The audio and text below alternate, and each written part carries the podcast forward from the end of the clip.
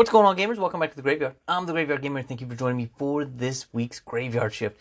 Now, this is the show where I talk about what I've been playing over the last week, or some cases like this one, a couple of weeks, and just kind of give you an idea of how I feel about the game as I'm progressing through before I get to that all important review whenever I complete it.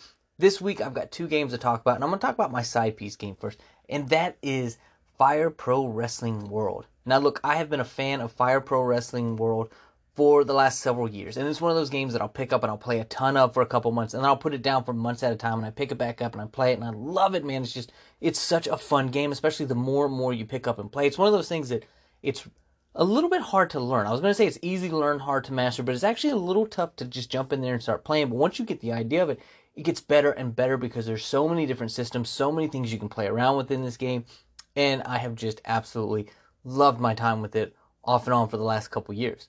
Well, about a year ago, I actually picked up the DLC for the Fire Promoter, and I started it, but I didn't get that far.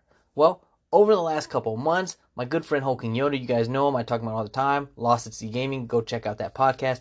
He has talked about playing WWE 2K22's GM mode. Look, guys, I have not been able to play WWE 2K22 just mostly because of where I'm at right now. However, man, I love WWE games. You guys know that. And I, man, I love the GM mode from back in the day.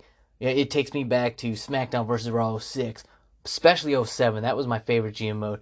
And then 08, I actually went out and bought the PSP version of 07 like 10 years ago just so I could play GM mode, at least in like the PSP version, off and on throughout the years. So I love that mode. Well, I can't play it. But the more and more he's talked about it, the more and more it's got me to jump back into Fire Promoter.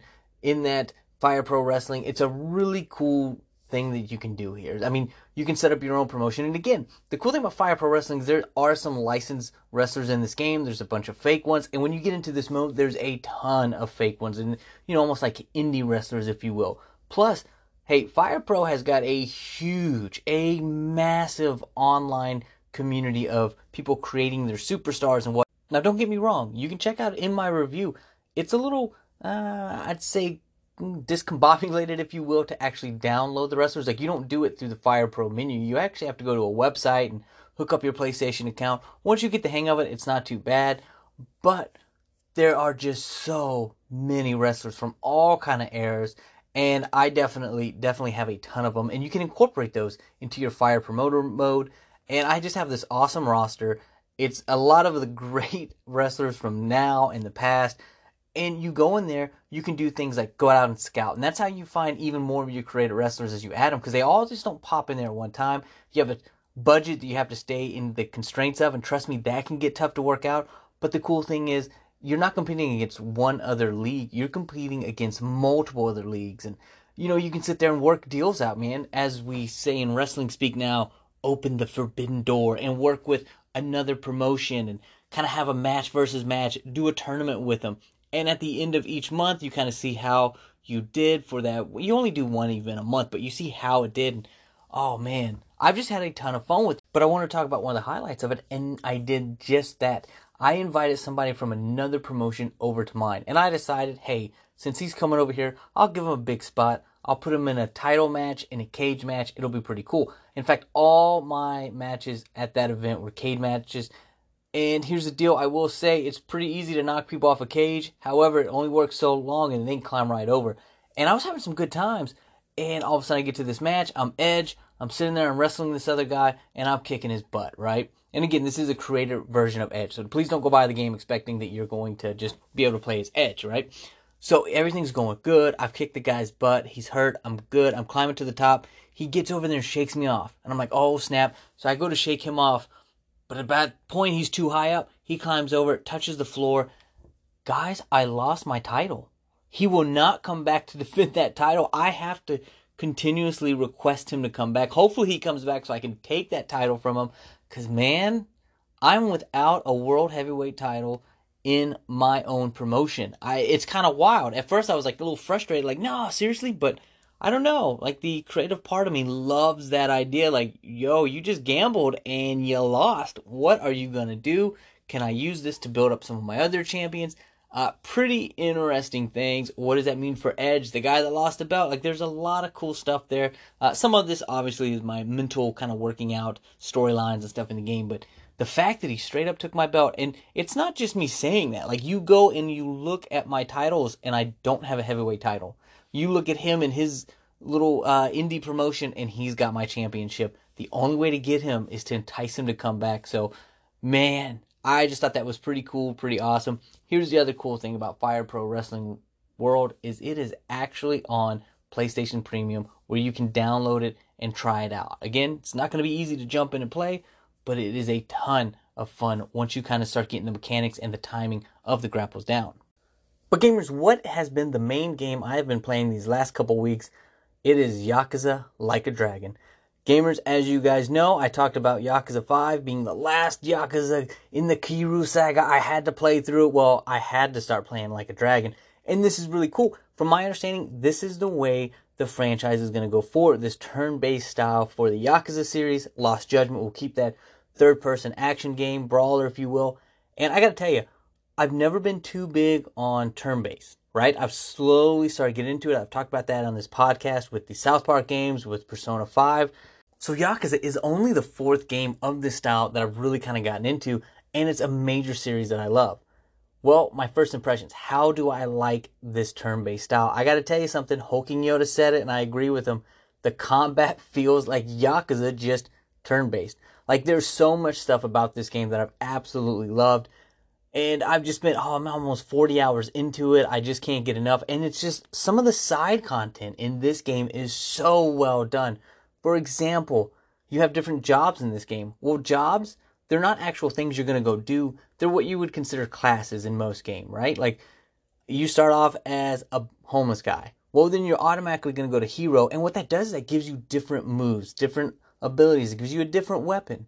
You can switch later on and go and be a breaker, which is a break dancer. And but your fighting moves look a lot like Majima's did in Yakuza 0. It's really cool stuff and again it just opens up a wide variety of different moves, different abilities, different weapons. Cool thing is you can do that with your entire party. I actually have a party of five, which means you can only use four at once, so I have to switch them out. But between the costumes you can use, the different abilities, it's fun to kind of mix and match each of the different allies, kind of build them up a little bit because the more you progress in that job ranking, that skill set, the more you actually get as far as not only their health and whatnot, but their abilities and their power. So it really kind of gives you a ton. It gives you a reason to switch them out a whole lot.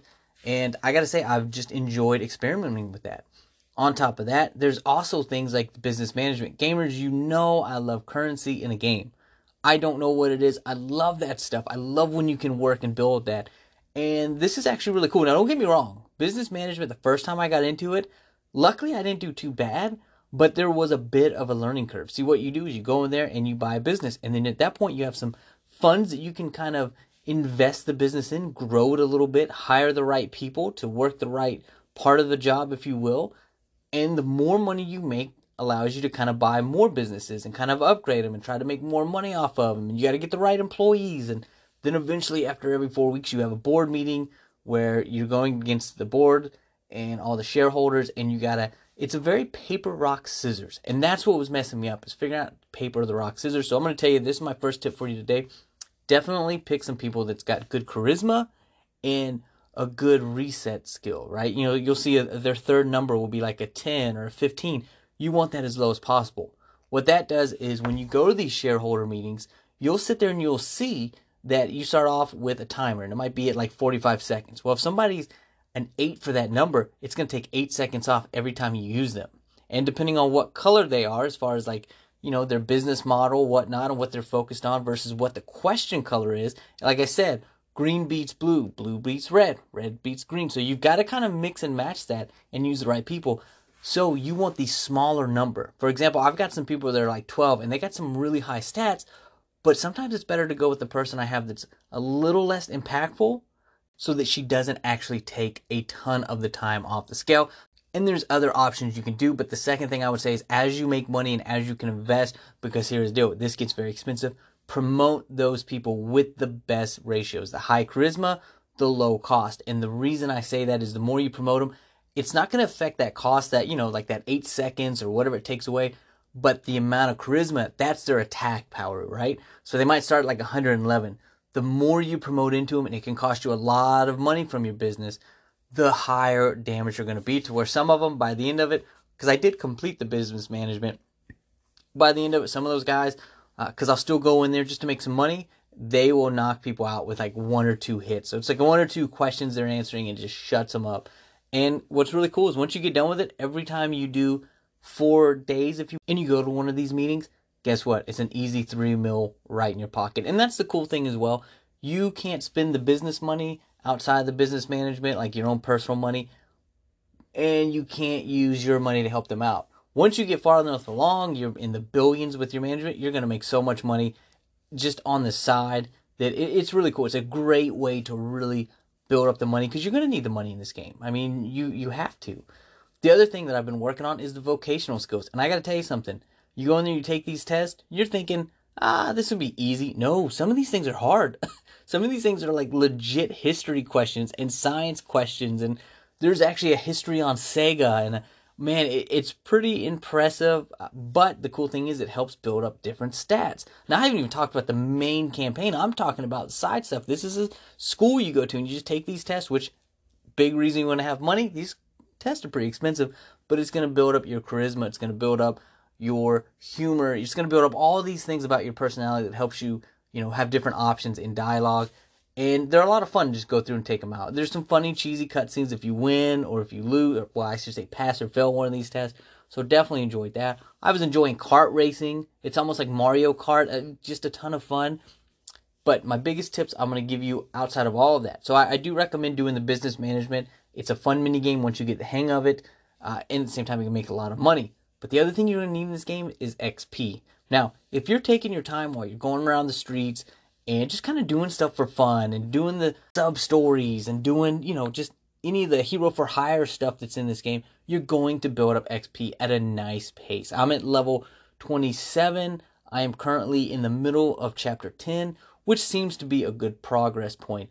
However, every once in a while you'll see level 29 guys, and while they're not unbeatable, they just take a little bit more so I actually got an idea. And that is, I, I completed the vocational test because with that, you actually get a little trinket you can carry, and that'll actually give you a little bit more XP. Now, there's a trade off for that trinket, and you lose half of the amount of magic you can use, which is your special attacks. And that kind of hurts, man. I'm not to lie. That really does hurt. However, that XP gain is nice. Then I went and I played the baseball mini game. And you know what? Once you get the hang of it, look, if you've played baseball in any of the other Yakuza games, it's virtually identical right here. Once you kind of get the hang of it, once you get 12,000 points, which really didn't take me that long, by going through all of the different courses, I think I had to play maybe two or three of them twice outside of just, you know, the couple times I failed. But when I was done with them, so it really didn't take that long. I was able to afford a Yakuza training gear. It's a nice set and what that does is that gives you even more. So I'm at double XP every time I get into a fight, which has been huge right now. Even in just the random street battles you can get into, like you can really see a big increase.